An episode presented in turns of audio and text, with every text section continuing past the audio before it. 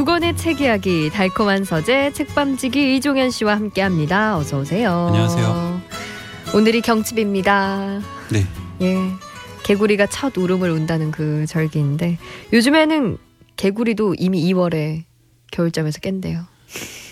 다들 봄을 빨리 준비하고 네, 열심히 사는 것 같아요. 동물들도 열심히 살고 그러니까요. 사람도 열심히 살고 한국 땅에서 살아남으려면 열심히 살아야죠.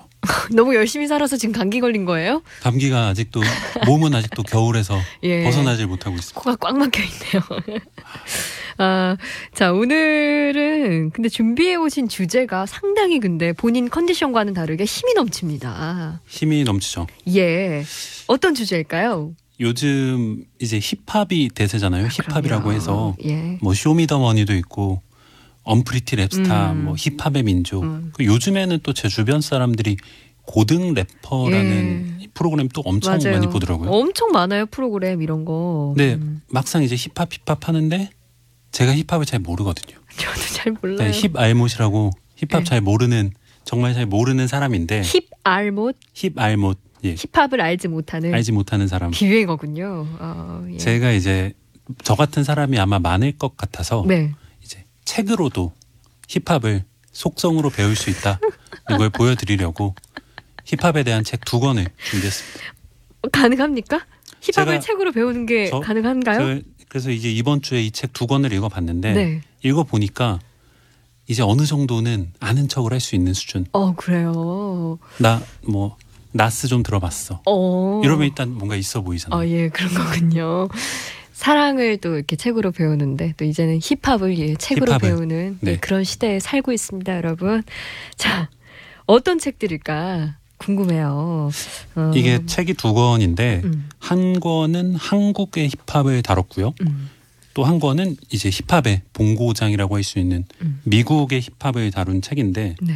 두권 다 이제 책을 읽으면은 어느 정도 이제 힙합의 역사나 아티스트나 어떤 곡들이 좀 중요한지 이해할 수 있는 책들이고요. 네. 먼저 이제 좀 소개해 드릴 책은 한국의 힙합을 다룬 책입니다. 예. 어떤 책이죠? 이 책이 두 권짜리인데요. 네. 이게 힙합하다라는 제목이거든요. 힙합 하다. 하다. 어. 그래서 1권, 2권이 있는데 음. 이게 인터뷰를 모아놓은 책입니다. 음, 그렇군요. 그래서 음. 이게 전부 42명의 힙합 아티스트, 국내 힙합 아티스트들의 인터뷰를 모았는데 네. 이게 우리가 보통 힙합하면 생각하는 게 래퍼잖아요. 그렇죠. 그렇죠. 래퍼. 타이거 JK, 어. 뭐 산이 알아요. 이런 이름들. 알아요. 근데 예. 이제 그런 래퍼들 말고 네. 이제 힙합 사진을 전문으로 찍는 사진 작가 음. 그리고 이제 DJ 뭐 그리고 이제 앨범 재킷을 만드는 디자이너. 어. 그러니까 이제 힙합이라는 문화와 관련된 다양한 일을 하는 사람들이 다 인터뷰를 한 거죠. 그렇군요. 이 사실 근데 이 책을 좀 더 자세히 들여다보기 전에 먼저 짚어봐야 될게 네. 뭐 힙합이라고 하면 대충 느낌은 있어요. 그렇죠. 이렇게 뭐랄까 껄렁껄렁. 약간 약간 그런 거 요새 뭐 swag이라고 하잖아요. 스웩 이런 게 좀 대표적인 이렇게 거고. 건들건들한 경우에 뭐 swag이 있다 뭐 이렇게 표현을 하곤 하는데 그렇죠. 뭐 그 정도? 뭐 저도 이제 예, 원래 그 이 책 정도거든요. 두 권을 읽기 전에는 음, 그렇게밖에 몰랐는데 음. 이제는 좀 이제 힙합에 대해서 자세한 이야기를 할 수 있게 됐어요. 일단 힙합이 뭐예요? 그러면 이 힙합은 하나의. 이제 문화라고 할 수 있는데 네. 1970년대 이제 뉴욕에서 미국에 있는 뉴욕에서 흑인 빈민가에서 생겨난 문화라고 하고요. 예. 보통 이제 파티를 많이 했는데 파티에서 필요한 것들을 하나씩 만들어낸 거죠.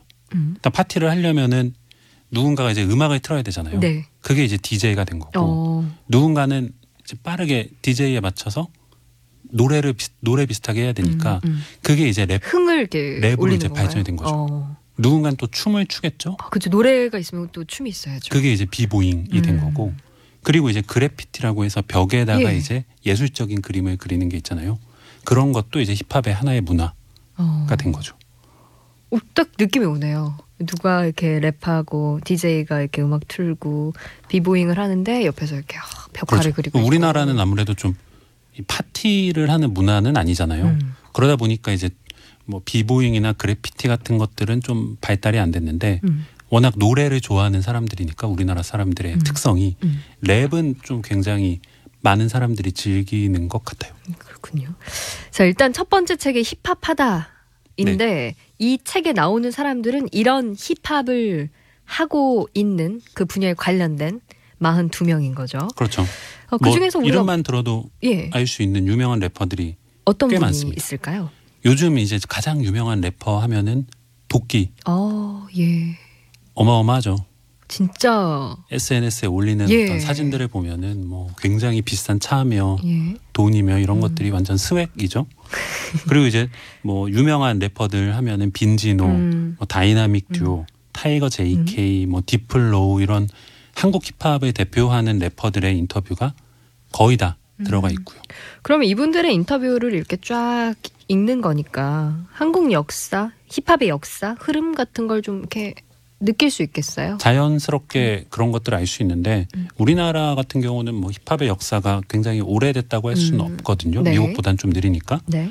그러니까 지금 한국 힙합의 1세대라고 하는 분들이 아직도 활동을 하다 보니까 그분들이 내가 어떻게 힙합을 시작했어라고 얘기하는 게 사실은 우리나라 힙합의 역사와 음. 마찬가지입니다. 시작이기도 하고. 그리고 이 책이 좀 재미가 있는 게 책을 쓴 사람이 기자나 뮤지션이 아니라 이 연구를 하는 학자가 책을 썼거든요. 학자가 인터뷰를 했나요? 오, 예. 네. 이게 대중문화나 대중음악을 전공하는 30대의 젊은 학자가 쓴 건데 네. 이 아무래도 기자들이 인터뷰를 하면은 최근에 이슈 위주로 물어보잖아요. 그렇죠. 근데 이 학자가 인터뷰를 하다 보니까 굉장히 질문도 그렇고 이야기들이 음. 그 아티스트의 삶 전체에 음. 집중을 해서 음. 언제 태어나고 어떻게 음. 힙합을 시작했고 뭐 관계는 어떻고 네, 부모님과의 네, 네. 이런 것들이 아. 쭉 나열야 되는 시기거든요. 아, 자극적인 것만 뽑아내는 게 아니라 흐름 그 자체로 이어지는 거군요. 그러다 보니까 이게 처음에 읽기 시작하면 조금 밋밋하긴 한데 음. 읽다 보면은 자연스럽게 음. 몰입이 되는 거죠. 이야기들이. 그렇군요. 양념은 없지만 진짜 진짜 이야기. 정말 볼수 진국을. 우려냈다고 해야 음. 될까요? 그렇군요. 자, 그럼 노래 한 곡 듣고 우리 이 한국 힙합 아티스트의 이야기를 한번 자세히 들여다 보도록 하겠습니다. 음악 당연히 오늘은 오늘은 다 힙합인가요? 힙합이고요. 어, 예. 첫 번째 곡은 이제 한국 힙합 하면 빠질 수 없는 음. 1세대 가리온의 노래인데요. 회상이라는 곡으로 골랐습니다. 예, 감상해 보시죠.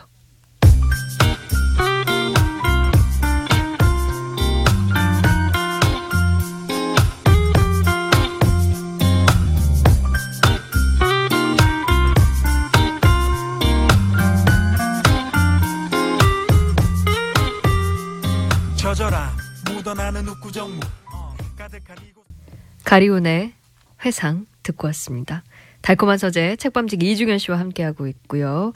한국 힙합 아티스트들의 인터뷰를 담은 힙합하다라는 책 들여다보고 있습니다. 뭐 여러 가지 이야기가 있겠지만 뭐 가장 흥미로운 인터뷰 어떤 게 있었어요? 뭐 유명한 걸로 치면은 다이나믹 듀오나 타이거 JK가 아무래도 인지도도 네, 굉장하고 옛날부터 네. 유명했잖아요. 근데 제가 이제 도끼라는 이 래퍼에 음. 대해서는 사실 잘 몰랐거든요. 최근에 뭐 많이 나오니까 유명하고 음. 뭐잘 쓰고 이런 건 알았는데 네네네. 이 개인적인 스토리를 전혀 몰랐는데 음. 이번에 인터뷰를 읽으면서 아 제일 뭔가 좀 흥미가 가는 음. 그런 아티스트였어요. 실제로 도끼 씨가 굉장히 그 활동을 활발하게 하고 있어서 어른들도 아시는 경우가 많더라고요. 그렇죠. 그리고 누군데 저 아이가 누군데 이렇게 돈을 다발로 들고 다니냐. 그런 것들 어른들이 사실 얘기 예, 많이 하시잖아요. 이런 얘기도 많이. 이제 맞아. 도끼가 이제 돈이나 어떤 차, 음. 좋은 차, 음. 스웩 이런 걸로 많이 알려져 있는데 네. 그러니까 지금 모습만 보면은 굉장히 돈을 많이 번 그냥 화려한 연예인 이런 이미지만 떠올리잖아요. 음. 근데 이 인터뷰를 보면은 어린 시절에 굉장히 고생한 이야기가 많이 나오거든요. 음. 12살에 집이 파산해서 부모님이랑 이제 흩어져서 음. 이제 어떤 콘테, 컨테이너 박스에서 생활한 이야기. 어. 그리고 이제 사기를 당해서 뭐 회사에서 쫓겨나고 네. 이런 이야기들이 쭉 나열이 되는데 음. 그러니까 어렸을 때부터 굉장히 고생을 많이 한 거죠. 음. 도끼가 이렇게 얘기를 한 도끼 얘기 중에 되게 기억에 남는 게 있는데 예. 도끼가 이렇게 말을 합니다. 제가 한국 사회에서 성공할 수 없는 스펙을 가진 사람이다. 음. 혼혈인데다가 학교도 안 다녔고 음. 키도 작고 피부도 까맣고 음. 문신도 많이 하고 성격도 남들 말 이제 고분고분 하지 않고 음. 그런데 내가 지금 한국 사람들에게 사랑을 받는 이유는 힙합을 하기 때문이다. 음. 그러니까 힙합이 굉장히 고마운 존재다 이런 이- 이야기를 하는데 어. 그러니까 굉장히 많은 어려움을 딛고 예. 일어난 사람이라는 게 그 음. 스토리가 있어서 굉장히 좀 인상 깊게 그냥 이렇게 뭐 TV 프로그램이나 이런 데서 비춰지는 그간의 모습과는 좀 다른 그런 이야기를 갖고 있는 그런 존재군요. 어, 한국 사회에서 본인이 얘기하기를 성공할 수 없는 스펙을 가진 사람이다라고 네. 말하지만 그걸 딛고 히- 일어선 힘이 곧 힙합이었어요. 그렇죠. 음. 사실 힙합이 아까 말씀드렸다시피 원래 시작은 흑인들의 빈민가에서 시작한 거잖아요. 예. 근데 이제 힙합이 워낙 유명해지다 보니까 뭐 백만장자도 나오고 미국에서는 음. 그런 이야기들이 계속 나오는데 네. 한국에서도 이제 힙합으로 어떤 이런 성공 스토리가 음. 나오는 거죠. 음.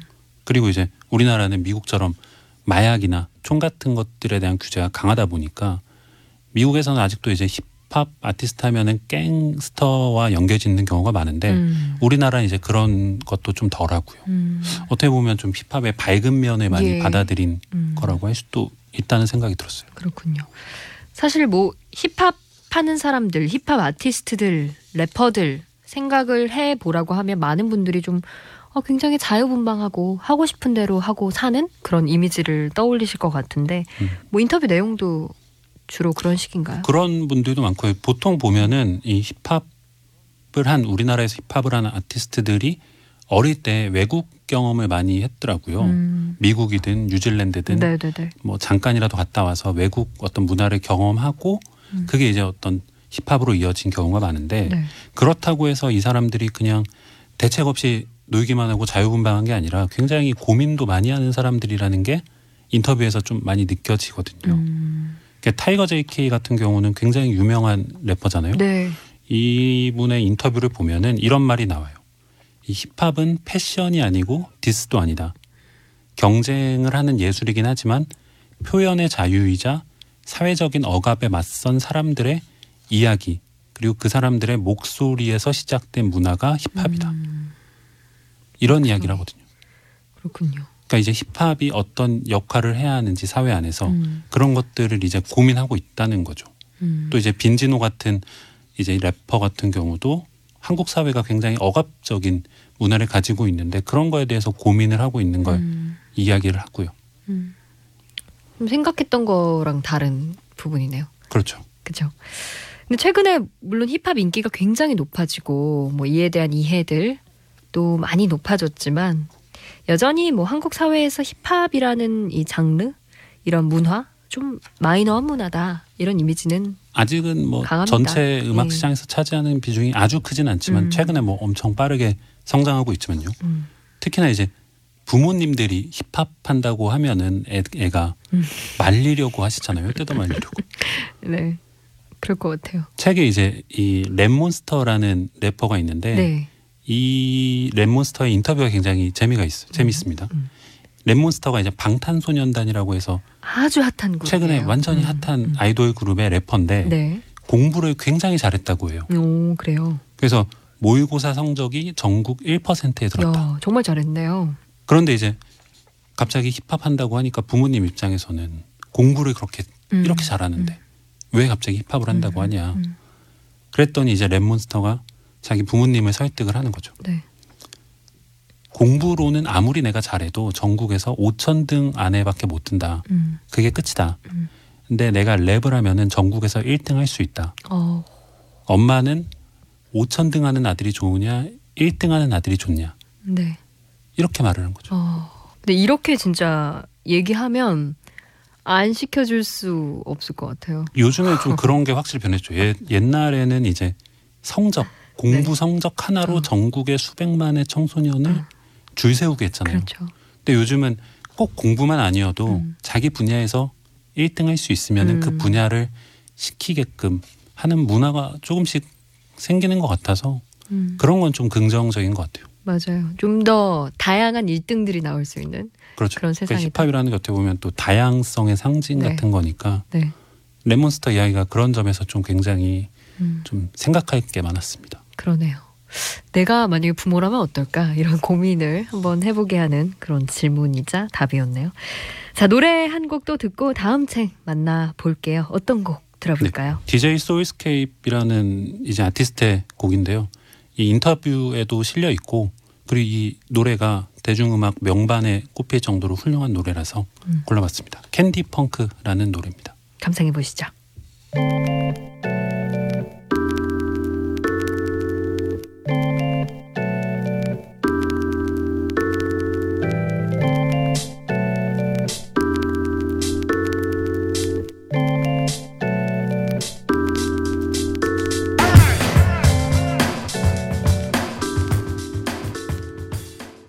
DJ 소울스케이프의 Candy Funk 듣고 왔습니다. 자, TBS FM 달콤한 밤 황진하입니다. 듣고 계시고요. 오늘은 책밤지기 이종현 씨와 함께 달콤한 서재 코너 진행 중입니다.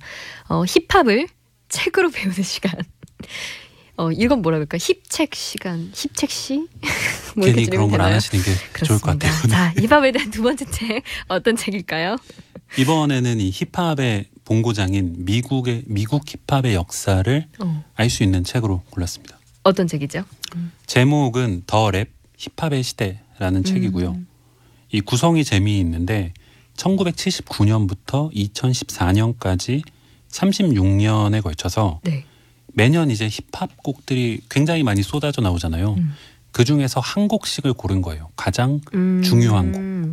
그 해를 대표하는 힙합곡. 가장 중요한 곡한 어. 곡씩 전부 36곡을 골라서 그 곡들에 대한 설명을 쓴 책입니다. 근데 뭐 단순히 뭐 노래 고르고 설명을 달아놓은 건 아니겠죠? 그런 건 아니고요. 그러면 재미있다는 말씀을 드릴 수가 없고 네.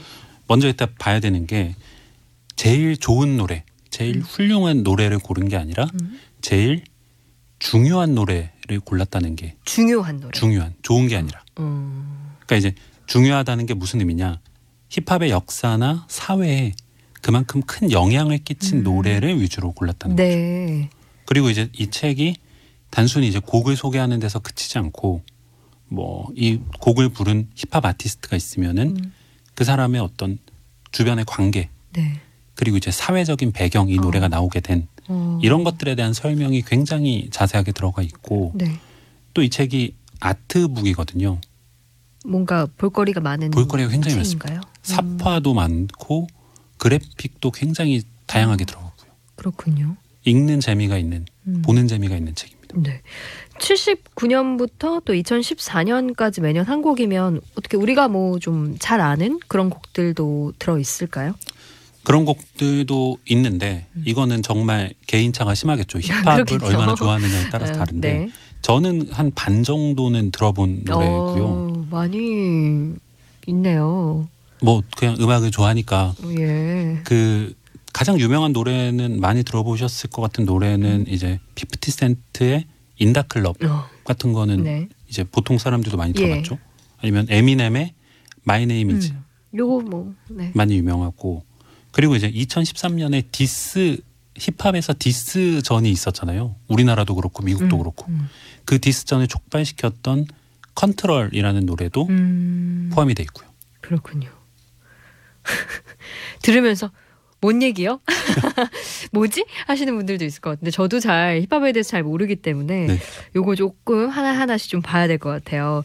미국 힙합이라고 하면 뭐 투팍이나 제이지 뭐 이런 이름들은 사실 들어본 적은 있습니다. 가장 유명한 사람들이죠. 예. 투팍 같은 경우는 음. 뭐 95년이랑 96년에 2년 연속 가장 중요한 노래 이름을 올렸고 네. 제이지는 2000년, 2001년, 2011년에서 세 번 이름을 올렸고요. 네. 뭐 투팍, 제이지뿐만 아니라 뭐 카니에 웨스트 같은 사람들 음. 이제 힙합을 안 좋아해도 이름을 들었을 사람들도 계속 이름이 나옵니다. 사실 뭐 2000년대 아티스트는 정말로 뭐 라디오나 TV 여러 군데에서 이렇게 아티스트 이름을 접해본 경우는 있어서 네. 그나마 익숙할 텐데 한 1980년 정도 되면 조금 그렇죠. 모를 것 같아요. 저도 음. 그렇고 황진하 아나운서도 아직 음. 태어나기 네. 전의 이야기들이잖아요. 네. 이 책이 시작되는 게 1979년인데 네. 이 1979년에서 가장 중요한 곡은 슈가힐 갱의 Rapper's Delight라는 노래거든요. 네. 이게 이 책의 저자는 힙합의 탄생, 어. 힙합이 시작됐다는 걸 알린 노래라고 음. 얘기를 합니다. 네. 그러니까 미국인들이 최초로 들은 힙합 곡이다. 음. 랩 곡이다. 음. 그렇군요. 초창기는 어떻게 지금의 이런 노래들과는 조금 다른 많이 다르죠. 부분이었겠죠? 이 노래를 찾아서 들어보시면은 네. 이 Rapper's Delight를 찾아 들어보시면은 좀 당황스러울 수 있고요. 네, 그래요. 약간 힙합 우리가 지금 아는 힙합과는 좀 다르고 디스코 느낌이 좀 어, 나죠. 많이 예. 나죠. 영향을 받았으니까. 음. 그리고 좀 뭔가 되게 까불까불한다고 해야 되나? 그러니까 이제 파티에서 나온 노래다 보니까 예. 어. 그런 분위기가 좀 많고요. 음. 근데 어쨌든 이 노래가 힙합의 시대를 시작한 신호탄이 된 거고 음. 롤링스톤에서는 이 노래를 역사상 가장 위대한 힙합 노래 음. 2위에 올렸다고 합니다. 그렇군요. 자, TBS FM 달콤한 밤 듣고 계시고요. 여기서 잠깐 이 시각 도로 상황 알아보고 저희 노래 한 곡 이어 듣고 오겠습니다.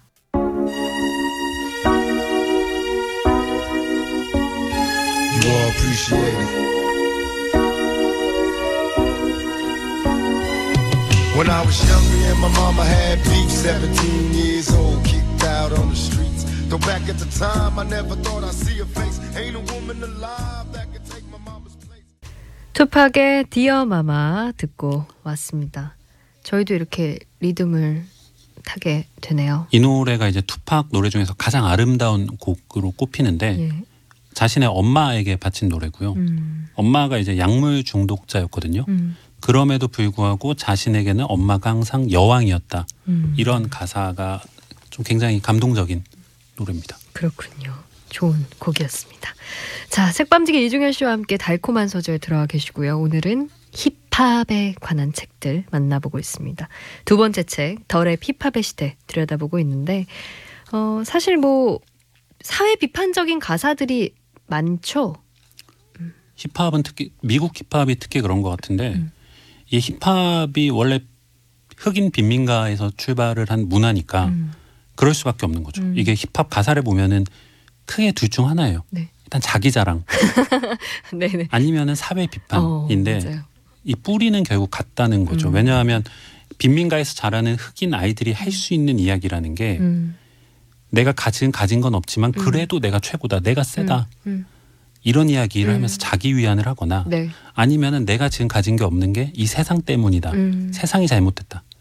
세상이 바뀌어야 된다. 음, 그러니까 자, 이런 식으로 사회 비판을 하거나 둘 중 하나일 수밖에 없는 거죠. 음. 이런 것들을 담고 있는 노래들도 책에 나오겠죠. 정치적인 노래들이 많이 나오는데 음.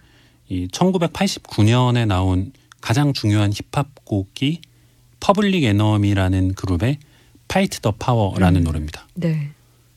이게 퍼블릭 에너미가 이제 힙합 아티스트 중에서 가장 정치적인 이야기를 많이 한 그룹이거든요. 음, 그래서 이제 이 퍼블릭 에너미가 싸웠던 상대를 보면은 대통령, 주류 언론, 음. 네. 백인 우월주의자 음. 이런 거 할 것 없이 다 공격해요. 이 노래 자체도 사실 굉장히 잘 만들었고 음. 그리고 이 노래 뮤직비디오를 보면은 흑인들이 행진하는 장면이 나오는데 음. 그런 장면을 뮤직비디오에 넣은 최초의 어떤 시도라고 음. 굉장히 많은 평가를 받고 있습니다. 그렇군요. 그 앞서도 얘기를 해주셨지만 뭐 디스전에 대한 이야기도 나오나요? 이제 다들 가장 유명하게 알고 계시는 건 캔드릭 라마의 컨트롤 음. 때문에 2013년, 2014년에서 우리나라도 굉장히 시끄러웠죠. 래퍼들끼리 서로 네, 네, 싸운다고. 네, 네. 근데 사실 힙합계에서 가장 유명한 디스전은 그게 아니라 좀 더 시계를 거꾸로 가서 2001년에 제이지랑 나스가 싸웠던 디스전이 있거든요. 음, 제이지는 이제 굉장히 유명한 뮤지션이잖아요. 네. 나스는 그보다는 덜 알려졌지만 예술성으로 보면은 네네. 제이지보다 훨씬 낫다는 평가를 받고요. 음. 근데 어쨌든 둘 다 이제 정상에 있었던 최고죠. 사람들인데 네, 네. 이 사람들이 옛날부터 사이가 굉장히 나빴거든요. 음. 1995년부터 2001년까지 6년 동안 계속해서 서로 잽을 날리고 있다가 2001년에 서로 한번 쾅 붙은 거죠. 예. 그래서 이제 제이지가 테이크오버라는 곡으로 나스를 디스했고 음. 나스는 거기다가 이제 Ether라는 곡으로 네. 상대를 디스하고 여기서 이 디스전 디스라는 게 이게 상대를 뭔가 깎아내리고 깎아내리는 거죠. 어, 내가 최고다. 라고 눌러주는. 형편없다. 예. 굉장히 욕도 많이 나오고요. 어마어마하게 들려드릴 수가 없네요. 네. 전혀 들려드릴 수가 네. 없는 노래고 이 찾아 들으시면은 굉장히 가사가 네. 굉장합니다. 예, 보통 인터넷에 뭐 힙합 디스전, 디스 대전 뭐 이런 식으로 검색을 하면 쉽게 만나보실 수 있습니다. 유튜브를 보시면은 음. 가사 번역된 버전도 있으니까 네. 편하게 보실 수 있습니다. 자, 오늘 이렇게 힙합을 책으로 배우는 시간 네. 가져왔는데, 어, 어떠세요? 우리 청취자 여러분들도 저도 뭐 전혀 모르는, 거의 모르는 상태에서 시작을 했기 때문에 이제 어디 가서 조금 이렇게 힙합 얘기 나오면, 어, 제이지랑 나스랑 디스전을 했었지. 그렇죠. 그런 이야기는 할 수 있죠. 어, 힙합이란 이 흑인의 빈민가에서 시작된 그런 문화지. 뭐 이렇게 가볍게 언급을 하실 수 있지 않을까 이런 생각이 드는데. 네. 자, 오늘의 마지막 노래는 몇 년도에 가장 중요한 곡인가요? 음. 마지막 노래는 2012년에 나온 이 가장 중요한 곡으로 선정된 매클모어 앤 라이언 루이스의 Same Love라는 곡이고요. 네. 제가 굉장히 좋아하는 곡인데 일단 이 노래에 대해서 조금 설명을 드리면은 네. 노래의 메시지 자체는 이제 동성애를 지지하는 노래고요. 그런데 이 정작 이 노래를 부른 매클모어는 동성애자는 아닙니다. 음. 그리고. 이제 우리가 래퍼라고 하면은 흑인을 생각하는데 이 매클모어는 백인이고 음. 그러니까 백인 이성애자 백인 래퍼가 동성애를 지지하는 랩을 했고 음. 이 노래가 2014 그래미 어워즈에서 뭐 4, 4개의 트로피를 얻었죠. 음, 그렇군요. 어떤 메시지가 담겨 있나요? 뭐 이 가사를 제가 번역한 걸 몇 구절 소개해 드리면 딱 될 것 같은데 네. 가사가 이렇습니다. 미국은 용감하다고 하지만 여전히 모르는 것들에 대해서는 두려워하지. 개인은 가지지 못한 자라는 말과 동의어야. 신은 그의 모든 양들을 사랑한다는 말은 왜인지 모르겠지만 잊혀졌지. 인권은 모두를 위한 거야. 차별은 없지. 앞으로 나아가야 해. 음. 이런 가사입니다. 그렇군요. 자, 이 곡을 어, 끝곡으로 들으면서 오늘도 재미있는 책 이야기 전해주신 달콤한 서재 책밤지기 이종현 씨와는 인사를 나누겠습니다. 감사합니다. 고맙습니다. 네. swag 이런 거 해야 될 것 같았어요. 자, 끝곡으로 매클모어 앤 라이언 루이스의 Same Love 들으면서 저는 잠시 후 2부에서 뵙겠습니다.